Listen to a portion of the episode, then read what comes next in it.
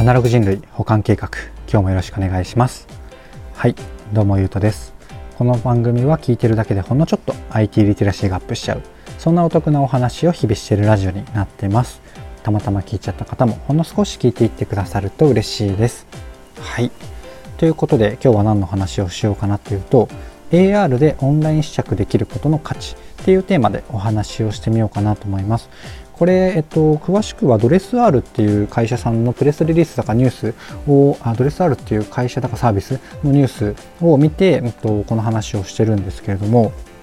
えっと、AR でオンライン試着ができるようにするサービスらしいんですよね。これ伝わりますかね ?AR っていうのは、まあでも、うん、まあいろいろなやり方がありますが、おそらくおそらくっていうか一番イメージしやすいのが自分の写真に、えー、っと自分の写真にその服を合成するっていうのがまあイメージしやすいですよね。Amazon のこの家具の配置とか、えー、Amazon かな、まあ、家具の配置を試せるっていうサービスがあったりするんですけどそんな感じのことを、まあ、要はえーと、お店に行かずにできるっていうところなんですよね。で、えーと、僕というかそのニュースかなんかでは、えーと、お店に行かないで、え、試着ができるっていうところに価値がある感じに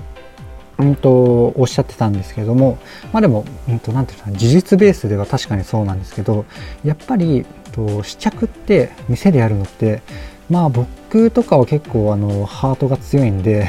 えー、バンバンやっちゃうんですけど結構買う気があって、えーと、そんなにバンバン試着できないじゃないですか。まあ、あのなんて言うんだろうな押し売りされるんじゃないのかとか、まあ、押し売りって言い方じゃなくてもやっぱこう店員さんに乗せられて買わせられてしまって後悔するんじゃないかとか、えーとまあ、要はでもハードルとか試着って、うんと、店員さんこう結構絡んでくるのでうんと試着するまでのハードルが高かったり試着する後のこの懸念があったりとかで結構うんなんかロスがあると思うんですね僕は、まあ、少なくとも僕の周りではあるなとは思っていて。で僕がこう何に価値があるかっていうとまあでもここまで聞いてくださっていれば、うん、と想像がつく話なんですが要は試すことのハードルがめちゃめちゃ気軽になるわけですよね、えーと、自宅でオンラインでやることによって。なので価値ってどっちかというとそこなんじゃないかなと思ってるっていうところですかね。要は、うんと気軽にこう事前に AR で